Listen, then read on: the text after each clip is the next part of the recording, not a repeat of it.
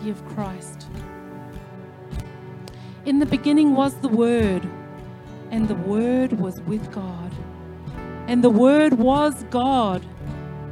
He was in the beginning with God. All things were made through him, and without him, nothing was made that was made. In him was life, and the life was the light of men.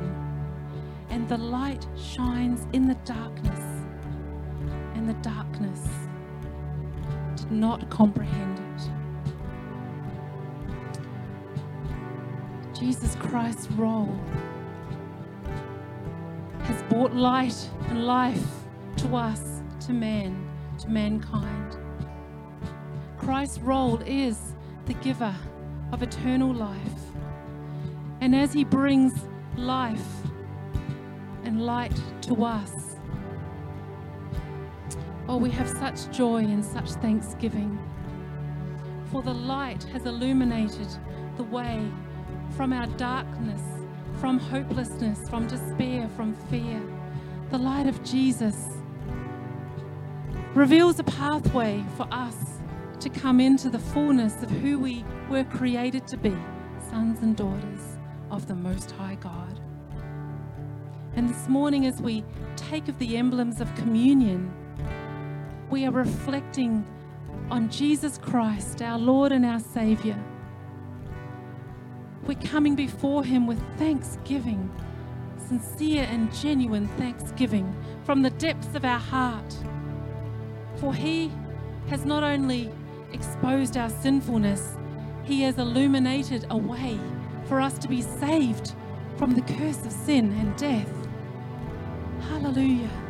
That is worth rejoicing over this morning. Jesus Christ has illuminated a way for us that we may be saved and that our eternity may be sealed with the presence of God. Thank you, Jesus. So we partake of these emblems this morning with thanksgiving in our hearts. Oh, Jesus, thank you that you willingly gave up your life, gave yourself as a ransom for us, that we may be set free from darkness and from death and from the curses of evil. Oh, how we love you and how we thank you this morning that you have given us life and life more abundantly because you were willing to die. You were willing to be that blood sacrifice, the one and only final atonement for sin. And so we partake this morning of the bread with thanksgiving in our hearts. Let's partake, church.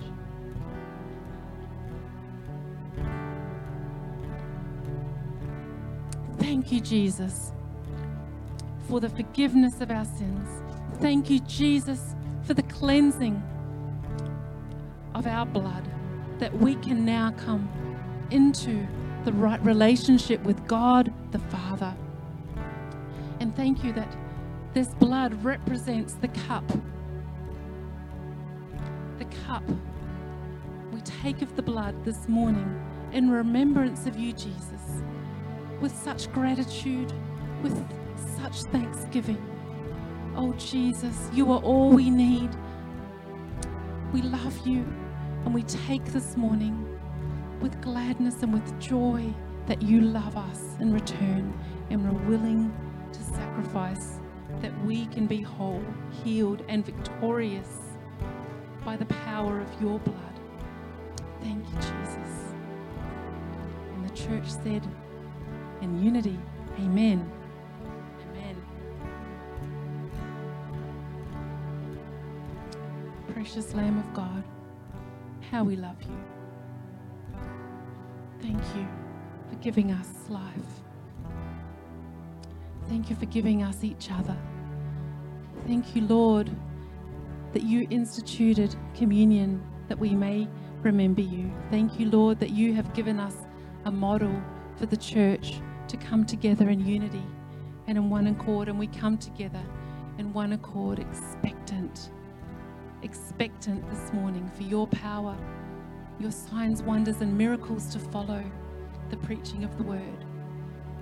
In anticipation, we agree that you are God, that you are building your church, a church that will not crumble, a church that is strong and powerful, a church that is built on Jesus Christ, the chief cornerstone. Yes, we decree and declare that this church is built on the apostles and the prophets, with Refiner, Refinery Life Church with Jesus Christ as the chief cornerstone. And so we come in expecting you to move, Lord. May your giftings flow this morning. Thanks, Graham. Thanks, music team. Wow, there's such a beautiful, sweet presence of the Lord here this morning. So if you've come in with, with lack, expect for that to be met this morning. The Holy Spirit is here, the Lord is here. Hallelujah. Yes, He is. Yes, He is. Just a couple of announcements. I wanted to uh, remind everyone once again and those watching online that from the 1st of July we will be starting having a service uh, at 4 p.m. as well on a Sunday. And uh, we are very excited to be having Pastor Diane Pierce join us uh, to bring teaching and ministry around uh, binding the strong man. It's going to be such a powerful time. So please mark the date in your diaries, starting from the first Sunday in July and moving through for four weeks. We'll be looking at binding the strong man. This is a time for the church to rise up. This is a time to, to grab hold of the tools that are available. There's been ministry in this church around the area of repentance, brought through from the Arrowheads of God ministry, and now we're moving through into breaking the strong man. We are victorious and strong. We will not be dismayed, we will not be put down, and we will not be cast aside. We are rising up, church. So it's exciting. It's, it's an exciting time. Hallelujah. So thank you. Thank you. And Pastor Gary, I'd like to invite you over. Amen. Who doesn't love Sunday morning at church? Who doesn't love when we have technical difficulties? Every single Sunday. The devil wants to stop this. You know, I- I'm excited. As a, as a church, we were um, accused of being a cult through the week. Come on. When we're preaching the Word of God, we're being accused by Christians of being a cult. Come on, that's good. So, what we did was we invited those people in, and guess what? They didn't turn up. Praise God. God's doing something. You know, we. It's been a tough couple of days. Can we turn that reverb off, please? It is off? Oh, I'm really loud. Um, it's been a tough couple of days. You know, we, we had a young guy who sometimes comes to the church uh, attempt to commit suicide yesterday, but the church gathered around. Um, we actually don't know where he is at the moment. He, has gone missing, so we're praying that he he um, goes home. Yeah, but the, the, the exciting part was we, we sent out a text message last night to some intercessors that are here this morning, and you know what? Everyone responded back and said, We're praying, we're praying, we're praying. That's what the church family does. That's what a church does. So if that makes a cult, so be it. We can be the cult of Jesus Christ. How does that sound?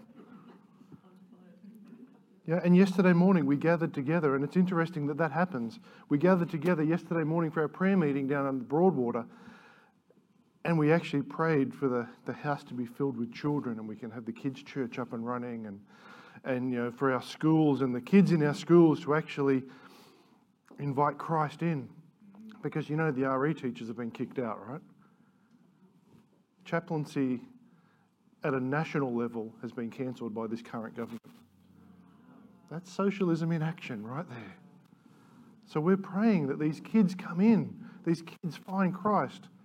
And then we get a message last night that one of them has tried to take his life.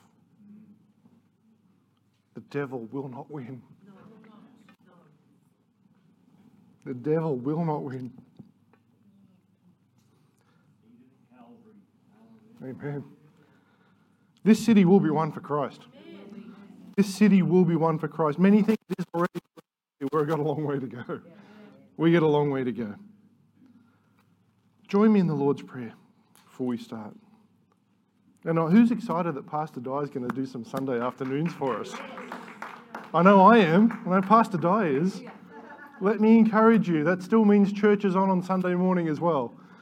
Come to both services. It's going to be exciting. We're, we're hoping and we're praying that this is actually the launch pad, not just for Pastor Di to come out of the wardrobe and start preaching again, as she should, but that we can actually start doing Sunday evening services or Sunday afternoon services all the way through.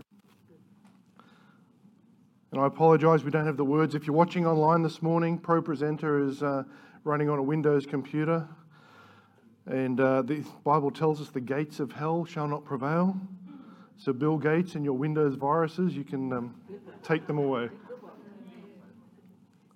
Our Father in heaven, hallowed be your name. Your kingdom come, your will be done on earth as it is in heaven. Give us this day our daily bread, and forgive us our debts as we forgive our debtors. And do not lead us into temptation, but deliver us from the evil one. For yours is the kingdom and the power and the glory forever. Amen. Amen. We've got to start declaring that over our lives. His is the kingdom, His is the power, and His is the glory. It's got nothing to do with me, it's got nothing to do with you. It's about Him. You'd be surprised how many times I've had that conversation in the last few days with people from around the world. It's not about you, it's about Him. Get off your high horse. It's got nothing to do with you, it's about Him. So, we're going to continue this week working through our series, The Living Christ and Family Living. And it's designed to strengthen and enrich family life. We know we need that. We're seeing the, the destruction of family. We've seen it for decades. And we're now at a point where it's celebrated that kids can tell their parents what to do and, and, and they can walk away from their families and it's celebrated. It's encouraged. There's a problem with that. There's a real problem with that. And we're going to talk about parents who are worthy of honour. And when I say parents who are worthy of honour, we're all, well, many of us in the room are parents. We're all children. So it works both ways. But we're also talking about the church. Many of you are, are mothers and fathers within the church, within the body of Christ. So you've got to be worthy of honour. You can't just expect it. There's too many. I'll just kick that sacred cow over again. There's too many churches and ministers who the pastor thinks he's worthy of honour. He thinks he deserves it, but what's he doing for it? So we're talking about our physical families this week, again, and also our church family. Let me pray for our offering before we go any further. I always forget about it. I should do it at the start, but I always forget. If you're new, welcome. We, we don't do a, a, a giving message here. We've sat through thousands of them ourselves. We know what they're going to say. They're often twisted, but we do pray for our offering every week. And I've actually got to thank this church. I was so excited this week. We put the call out last week for the kids in Africa, for our, for our orphanages there. And let me tell you, there were three donations this week that blew us away. We don't know who they are, but we've got between three and, month, three and four months worth of food for those kids now in two days. So praise God. If that was you, thank you. If it was you watching online, thank you. I know Pastor Francis, I haven't told him yet, but I know he's watching online, so he's probably doing a little African happy dance right now. That the pressure's off for a few months. So, Lord, loving Father, we thank you today for revealing yourself through Jesus Christ to us. We come into your presence with joy and faith and hope because we are not a miserable church. Give us ears to hear your voice, Lord. Give us eyes of faith to see your truth. Give us hearts that will not only receive, but hearts that will give to others as well, Lord. As we come bringing our tithes and offerings, accept these gifts and bless them to the purpose that others will come to know Jesus Christ as their Lord and Savior. It's in Jesus' name that we pray this morning. Amen. Amen. So if you've got your seed there, got your offering, there's an offering box on either side. Praise God. Sunday morning. Sunday morning. I'm going to share a little testimony with you before I get started. We've been praying for restoration within families. We've been praying for kids to come back to their parents and parents to reach out to their children. And many of you know we went to Melbourne a few weeks ago just for a couple of days to see one of our sons who we haven't seen for three years at the time. He's landing on the Gold Coast tomorrow. He's actually coming up to see us tomorrow. We haven't seen this kid for three years. And the thing that was stopping him from coming up was this is, I mean, people think COVID's bad, right? He wouldn't come up because he was worried about getting COVID. The day after we left Melbourne, he got COVID. Praise God. He's coming to the Gold Coast tomorrow. God works in amazing ways. This is a boy that was asking us about the different denominations and how they work and what they believe and uh, about Christ. And, you know, he, he's not a believer, but he has the same beliefs as us. He was telling us what others believe and what we should believe. The kid's going to be saved. You excited about that, Pastor Remember? This week will be the first time we get our five children together for a meal. Five of them. One of them was living in another country, another one in another state. This week, the whole family will be together again. Praise God. That's something we can all celebrate. If God can do it for us, He can do it for you guys as well. The text we're going to concentrate on today is Ephesians 6 2 and 3.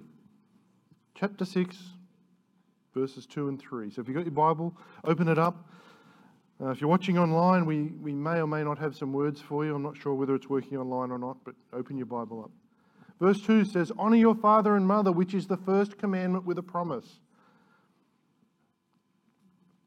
that it may be well with you and you may live long on the earth. Who doesn't want that? You know, I'm going to live till 120 because that's what the Bible tells me.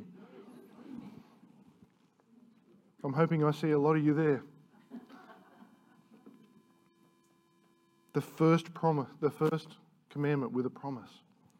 The scriptures we're going to work through are Ephesians 5, verse 21 through to chapter 6, 4, and I'm going to read them all. I, I hope you're not offended that we're actually going to read a, a large passage of scripture from the Bible, but we're a church, right? We're a Bible believing church. That's what we should do. Verse 521 says, submitting to one another in the fear of God. That's a really good start. We've got to get the fear of God back into Christians. Then it talks about marriage and, and Christ and the church. It says, Wives, submit to your own husbands as to the Lord. Now, I know a lot of people are offended by that. I'm sorry, but that's what the, the Bible says. For the husband is the head of the wife, as, as also Christ is the head of the church, and he is the Saviour of the body. Therefore, just as the church is subject to Christ, so let wives be to their own husbands in everything. I, I, love how it actually says own husbands. Don't submit to someone else's, submit to your own husband. Husbands, you don't get off lightly. Verse 25 Love your wives just as Christ also loved the church and gave himself for her, that he might sanctify and cleanse her with the washing of the water by the word, that he might present her to himself a glorious church, not having spot or wrinkle or any such thing, but that she should be holy and without blemish. Do we think the church looks like that today? We've got a little way to go, haven't we? Jesus isn't coming back tomorrow, I'm pretty sure of it. The church needs to be without spot and blemish. But he is coming back. Verse 28 So husbands ought to love their own wives, their own wives, as their own bodies. He who loves his wife loves himself. For no one ever hated his own flesh, but nourishes and cherishes it, just as the Lord does the church. For we are members of his body, and of his flesh, and of his bones. Verse 31 For this reason, a man shall leave his father and mother and be joined to his wife, and the two shall become one flesh. This is a great mystery, but I speak concerning Christ and the church. Nevertheless, let each one of you in particular so love his own wife as himself, and let the wife see that she respects her husband. And it goes on and talks about children and parents. Verse 6 1. Children, obey your parents in the Lord, for this is right. I really love how it says, obey your parents in the Lord. It's talking about the church there as well. It's talking about the elders. It's talking about the mums and dads in the body of Christ. Honor your father and mother, which is the first commandment with promise, that it may be well with you and you may live long on the earth. And you, fathers, do not provoke your children to wrath. Hey, I've been there. But bring them up in the training and the admonition of the Lord. I love that we have Nico and the other kids sitting here. They're being brought up in the training of the Lord. In this section of Paul's epistle to the uh, Ephesians, the apostle gives some great guidelines for abundant living within the home. Who doesn't need more abundance within the home? Who loves coming home from work and they see their spouse or their kids and they, they get cranky and who loves that? I'm pretty sure no one here. We need to have an abundant living. I love when Pastor Amanda comes home from work. It's a bit of a race between me and the dog to see who gets to the front door first. Isn't it? I'm excited when she gets home. I'm sure she looks at me and goes, Oh, what are you doing here? That's what life should be like. We should be happy to see our spouses come home. That's what I love about dogs. I mean, cats, not so much. They don't care whether you're home or not. You can go to the, the garbage bin and come back, and the dog's excited that you're there. That's what we should be like. It's so simple. And these are the most important relationships of life, right? The ones we have at home, the ones we have within our church body. They're the important relationships the relationships we have with our kids. I mean, we, we haven't been the perfect family, but let me tell you, there's an excitement there that we're getting to see all our kids this week. They're the most important relationships. And we can be thankful that God has given guidelines to husbands and to wives. Welcome. We can be thankful for that. If you're not sure how to treat your husband or your wife, you need to start opening this up and reading it. It's in there. Any problem you've got in life, open it up and read it. The answers are there. Probably even some answers for questions you don't even have yet. He's given guidelines to parents regarding their children and guidelines to children concerning the manner in which they should relate to their parents. We've heard some horrific stories. I heard one yesterday, a guy I haven't spoken to for a couple of years about how his granddaughter treats her mother. Children need to start learning how they should relate to their parents. Children need parents. No matter what the kid thinks, no matter what the school teaches them, children need their parents. But as parents, we need to start growing up and, yeah, gentlemen, you need to start being fathers. Ladies, you need to start being mothers. And I know not all, life's not perfect. Let me tell you, between myself and Pastor Amanda, we've ticked about every box you can on the wrong side of the ledger. I don't think there's too many we've missed out on, is there? Today we're going to focus on the parental responsibility to God, as well as the parental responsibility to the children. I'm talking to the church here as well, not just the physical parents. We have a responsibility to God, and we have a responsibility to the spiritual children. We all have, I'm sure, a spiritual son or daughter, maybe a couple of them. One Bible translation, one Bible translation translates Ephesians 6 4 to fathers. Don't overcorrect your children or make it difficult for them to obey the commandment. Bring them up in the Christian teaching by Christian discipline. We need to be able to discipline our children, don't we? Things might be a little bit different now, but I, am you know, I can tell you, I got plenty of smacks as a kid. When I'd be out running amok, we, we grew up in, a, in an area that there was lots of bush, so we'd be out riding trail bikes and all the cool stuff we used to be able to do. I'd get home and the, the local police officer would be sitting there waiting for me with dad. So I'd get a hiding from the police officer and then I'd get one from dad. I think I turned out okay. We can discipline our children. Do you disagree that I turned out okay? it's worth noting that there are that as parents we need to recognize that we need to be worthy of the honor and respect of our children. We need to be worthy of it. Know, we look at I used it as an example yesterday. It's a, it's a horrific example. But these shootings that happen in America, I don't have an issue with guns at all. Don't have an issue with guns. I have an issue with children that don't have parents, with children that don't have discipline, with children that realistically probably have some mental issues and need help for it. And schools covering it up and teachers covering up instead of actually getting them the help they need. We need to be worthy of that honor and respect that we think we deserve. As fathers and mothers, we should be tremendously concerned about the impact of our lives on the lives of our children. Think about that. The kids are watching, they see more than they say. Across our country, mayors, parliamentarians, senators, judges, police, and doctors are in agreement that marriage and family living are in serious trouble.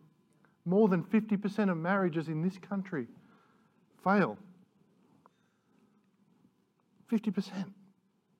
Now we can, uh, and, and we're part of that statistic. We've been there in the past, as many of you have. And there is no judgment or condemnation on that. But we can do better. Many young people are having problems. Walk down Nerang Street in Southport any day of the week. Look at the young people and the problems they're having. Go into Australia Fair just after three o'clock in the afternoon and look at the young people and the problems they're having. As parents, we need to be as certain as we can that the problem with youth is not the result of parental problems we need to start being parents.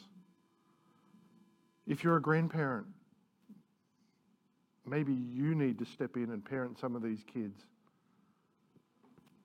As hard as that will be. You know, the, the Bible tells us that we should be leaving an inheritance not for our children, but for our grandchildren. We might need to step in. We might need to get involved.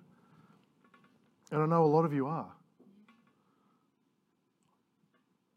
In the larger passage of Scripture today, we saw some instructions that were specifically for husbands, and some for wives, and some for wives only, and some for husbands only. But some of those instructions were for the children as well. This is one of the, the struggles I have with in, in Christianity. When people go looking for a church, they focus on the brand of coffee or the worship team or the kids program as opposed to the word. I love having kids in the church. We have a room out there for kids' church, and when we have more kids, we'll, we'll, we'll start kids' church up. But it's okay if they're in the church with us. Sometimes they run around and yell and scream, and You know, as I've said before, if as long as they're not grabbing the camera and the equipment and pulling it over, doesn't worry me, so it shouldn't worry you guys either, because I can actually see what they're doing. But the passage today closes with clear instructions to parents. So let's go through a couple of these things.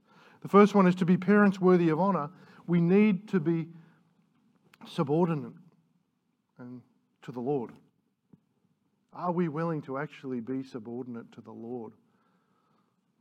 The husband is responsible to God for the way he relates to his wife. Husbands, gentlemen, you are responsible to God for the way you relate to your wife. You're not responsible to me. You're not even responsible to your wife. You're responsible to God for the way you relate to her. And the wife is responsible to God for the way she relates to her husband. Both husbands and wives should conduct themselves in a way that pleases the Father God in this important relationship. Two become one. We've got to start pleasing Him. If we are to be worthy parents, we must accept the authority of God. We've got to accept His authority, which means we must start becoming obedient. The wife should recognize and accept the authority of the godly husband. I'll underline godly and we'll make it bold. A godly husband. We can't be unequally yoked. A Christian marrying a non Christian and the Christian thinking they will change the non Christian, I tell you, I've never seen it work, ever. It generally goes the other way, where the, the believer becomes an unbeliever. We have to be equally yoked because God is in the marriage. You know, there's three people in that marriage husband, wife, God. The husband must recognize the supreme authority of God over his life. If you do something wrong, husbands, and you're worried your wife's going to be upset with you get home, wait until you see God. He is the supreme authority over your life. This is why 50 odd percent of marriages fail. I'm talking Christian marriages as well, because they don't understand the authority of God in their marriage and over their life. They get married because she's a good looking girl or he's a buffed up guy. They get married. That's what should attract us to start with. I remember the first day I've shared it with the, with the church. The first day I met Pastor Amanda, she walked around the corner and I went, Woo! Thank you, Lord.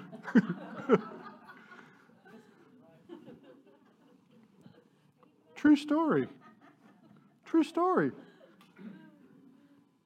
But if that's all there was, we wouldn't have got married.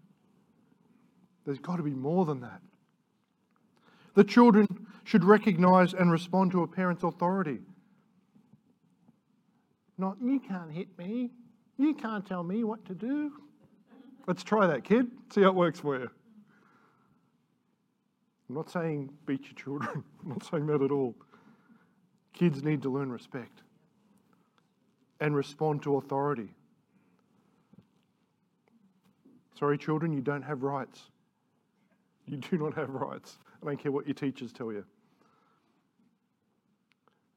Third thing is to be worthy parents, we need a quality of character that is worthy of reverence. How can we tell our children not to do something and then go and do it ourselves? How often do we see that? Kids, you shouldn't take drugs. I'm just going to the pub now. Happens all the time, doesn't it? Happens all the time. We need to have a a quality of character, of integrity that is worthy of reverence. Children are not commanded to honor parents who are dishonorable. I'm going to say that again for everyone that's watching online. Children are not commanded to honor parents who are dishonorable. So if your kid is being naughty, look at yourself first. Have you planted that seed in them? Children need to be able to revere their parents who are not phonies. As a society, we have handed off responsibility of raising our children to bureaucrats. We've handed off responsibility to teachers, childcare workers. And I'm not saying you know, childcare is a bad thing. My kids went there. But you're the parent. It's not their responsibility to raise your children for you.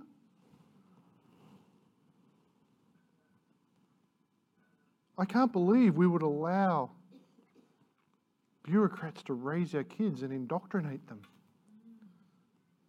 I mean, we're, we're living in a time where boys don't know what a, a boy looks like and girls don't know what a girl looks like. And the story I heard yesterday from a friend, he, he said, you know, this six year old girl doesn't know whether she's a boy or a girl. Where does that come from? It comes from childcare and from the parents allowing it. And, you know, there's two genders and about 700 mental disorders. We need to change. Parents, we need to take responsibility. If a little boy comes to you and says that he's a girl and they're in your family, it's time to sit down with them and their parents. I just realised why Facebook keeps blocking all my posts. This is probably it. Oops. We need to wake up. As parents, we need to wake up. We need to get involved in our children and our grandchildren's lives. Loving obedience should be deserved. Should be deserved on the part of parents rather than being something that's coerced. If you expect your children to be obedient and be loving, you've got to deserve it. You can't coerce it from them. I've seen it so many times. I probably did it to my children. I actually do it for a, young guy that I, I do some caring work with. If you just do this, this, and this, I'll give you the McDonald's you want. That's coercion, isn't it? If you, if you just do what I say, I'll bribe you and then you'll love me. Doesn't work. To be parents worthy of honour, we must practice a love that is genuine. A love that is genuine isn't handing off responsibility to everyone else to raise our children. We know of within churches parents who drop their kids at the kids program and then leave. They don't even go to church themselves, they just drop them there and go. That's making the church or some poor teenager responsible for raising your children and raising them in the Lord. It's not what the Bible tells us. That's your job. It's a romantic love that often attracts a couple to each other before they get married. Like I said, Pastor Amanda walked around the corner. I went, Thank you, Lord. That's the one. We were both praying that the next person we met we would marry and they had to be Christian. True story? I'm like, yes, Lord. Good job. And I, I, I, explained it to Pastor Amanda as, you know, I can just imagine God sitting there with Gabriel and Michael when she was made and go, well, look at this one, guys. Look what I've done here. And they're like, good job, God. good job. To achieve the highest possible happiness, a couple needs to have something more than that romantic love, though, don't they? They've got to be more than just attracted to each other. A husband and wife need to relate to each other in a way that deserves respect of each other. Now, that's hard. When we met, we were both very broken people. We both had our own ways of doing things. But there's got to be a respect there. Parents need to practice an agape love with their children, which is a sacrificial, self giving love. We have to be willing to lay our lives down as Christ did for the church. It's a love that expresses itself in helpfulness, not only to the husband or wife, but also to the children. What are we willing to do with our children? What are we willing to do to help them? Or do we expect the school system to do it for us? Now, it was announced that private schools will be losing their funding this week. Most of the private schools are Christian or faith based schools, aren't they? We need to be praying as a church. Praise the Lord that in a few weeks' time, our last child at school is finished. But we need to be praying as a church that the communities around those schools step up and start supporting the school more. Because the, the public system is going to be flooded with students.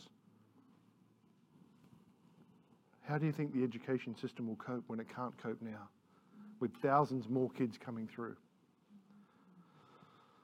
To be parents worthy of honour, we must not be guilty of exasperating our children. Been there, I've done it. It doesn't work. The imperative in this verse is applicable to both mothers and to fathers. I see more children arguing with their mothers because of something the mother has done out in the street than what I do the father. And as such, we have been appointed, or we've appointed,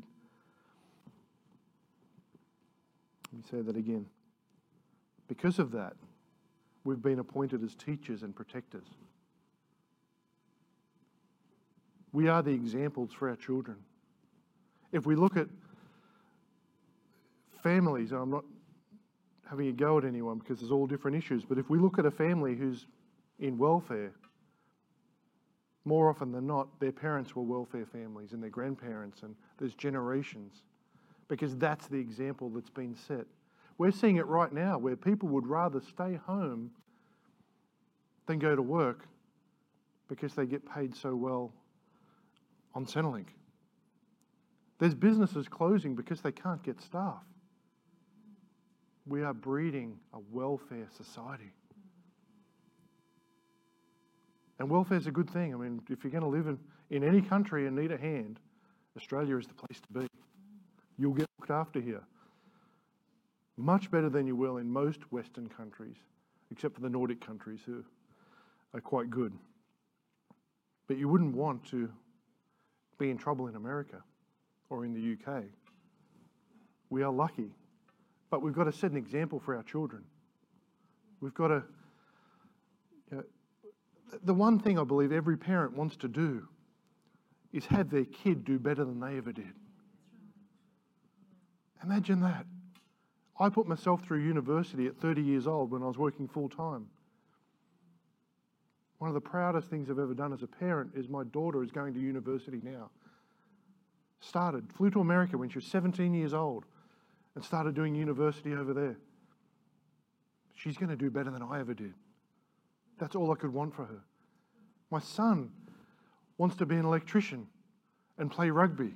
He's living out that dream. Praise God. We have two of our children working at the hospital in their 20s. Praise God. They're doing better than I could. In, in my 20s, I was a bricklayer. I'm not saying bricklayers are bad, but let me tell you, it's much better working at the hospital, especially in winter. And actually, in summer, let me tell you. Pastor Shane can confirm that. I mean, he's a, he's a landscaper. Winter's cold, summer is hot. We have another son, the one that's coming up. He works from home. He, he does coding and, and trading and all sorts of things. He's doing better than we, we've ever done. We want our children to do better. Got to set the example for them. We've got to help make it possible. We have a stake in their happiness and their well being and their success. We can't just say to them, oh, you know, just do as you please. We've got to have a stake in it. Up to us. If we don't show them, who's going to? The teachers? The schools?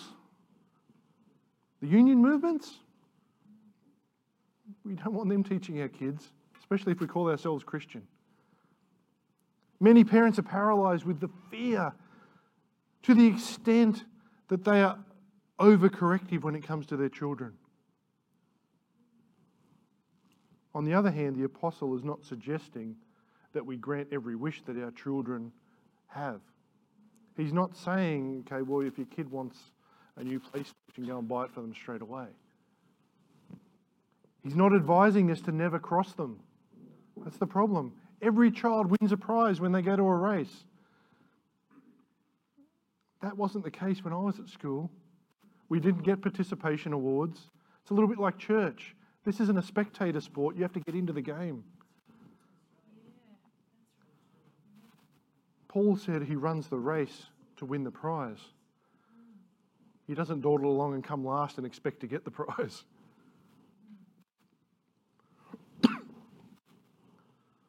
Paul isn't implying that we are always to approve of the kids' goals and ambitions. Sometimes we're, we're called to you think that's the best path? We've had the discussion with a couple of our children. You shouldn't do that because, oh, excuse me, shouldn't do that because this will be the result. and often their response is, but, but you did it. I said, but that's why I know what the result will be because I've been down that path. We must accept the responsibility for being the teachers and the guides. Oh, praise the Lord, Gloria. Thank you.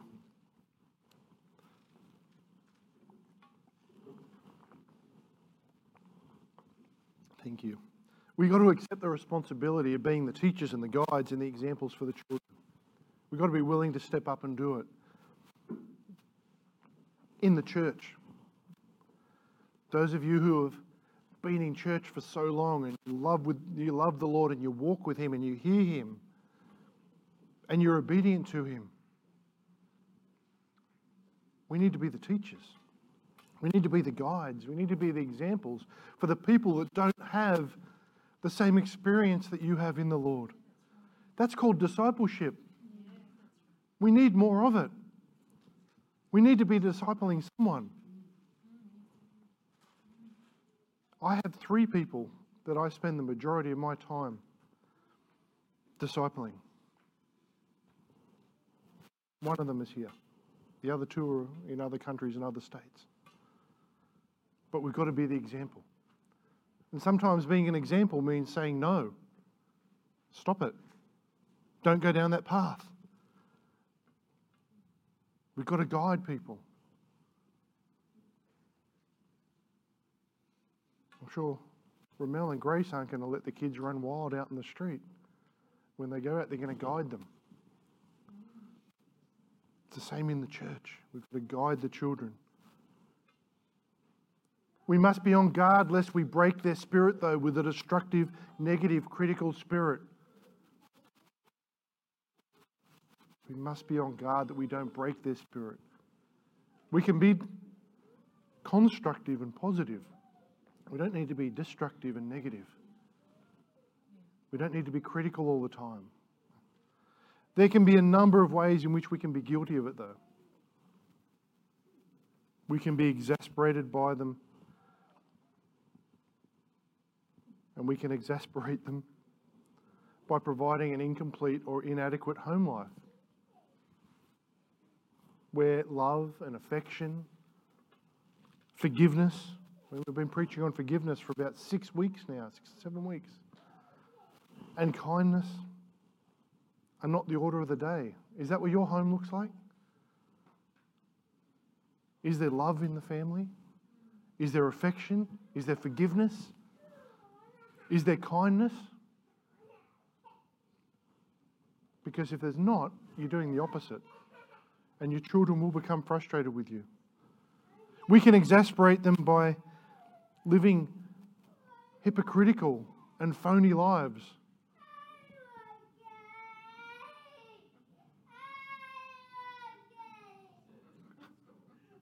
Here's an example. That's why we have kids in the church, because it's okay. But we can exasperate the kids by being hypocrites, can't we? Don't go and do that. And then you go and do the same thing yourself. Don't talk to your mother like that. But the kids learn, don't they? Because husbands, you may have spoken to your wife like that. We can exasperate them by being preoccupied with outside interests to the extent that we never give them any time. Some of our children, some of us have actually been there ourselves where we're in a room full of people that are all busy doing something else and we're lonely. You can be lonely in a crowd of people. That's how our kids feel when we don't give them the time. For us who have older parents, that's maybe how our parents feel when, as children, we don't give them the time. We can exasperate them by a refusal to listen when they talk to us. How many of actually how many of us actually listen?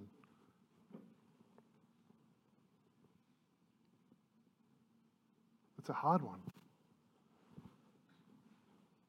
Children often just want time. We all just want time, don't we? When Pastor Amanda gets home, I know she's had a busy day and I know she wants to rest, I just want her time. I do. She looks at me, says, just let me sit down for five minutes. That's what our children are like. But I get excited. I, I, I, get like a big list of things that's happened through the day that I just want to tell her about. About things that God's told me and shown me. And we, we, just, we all just want time. Children often just want time. You know what? God's the same. God wants your time. He doesn't want to just be penciled in at church at, you know, from, from 10.05 to 10.15, Lord, you can come, but you need to be gone by 10.15 because we want to do something else. He actually wants your time. That's why we're having Sunday afternoon services starting next month. Because we're here anyway. We're, we're generally here till about 3 o'clock recording the, the midweek services and all that sort of thing. So, well, hey, we might as well just stay and have church again. Perhaps we might exasperate our children the most, though, by making hasty and incorrect judgments concerning their motives and conduct. Know, our son that doesn't work in a conventional, that's the word I'm after, conventional sense. He works from home, he, he mines cryptocurrencies, he codes, he builds apps, he does lots of stuff, but it's not in the conventional sense. Some of our family have actually judged him in the past. What is he doing? Why doesn't he get a job? Well, let me tell you, he's earning a lot more than we ever have. And he's living the life he wants. Who are we to judge? He's happy. He's literally living the life he wants and earning more money than I've ever seen. And I was a state manager for a massive commercial finance business. He's doing a lot better than us. So, who are we to, con- to, to judge his motives and his conduct?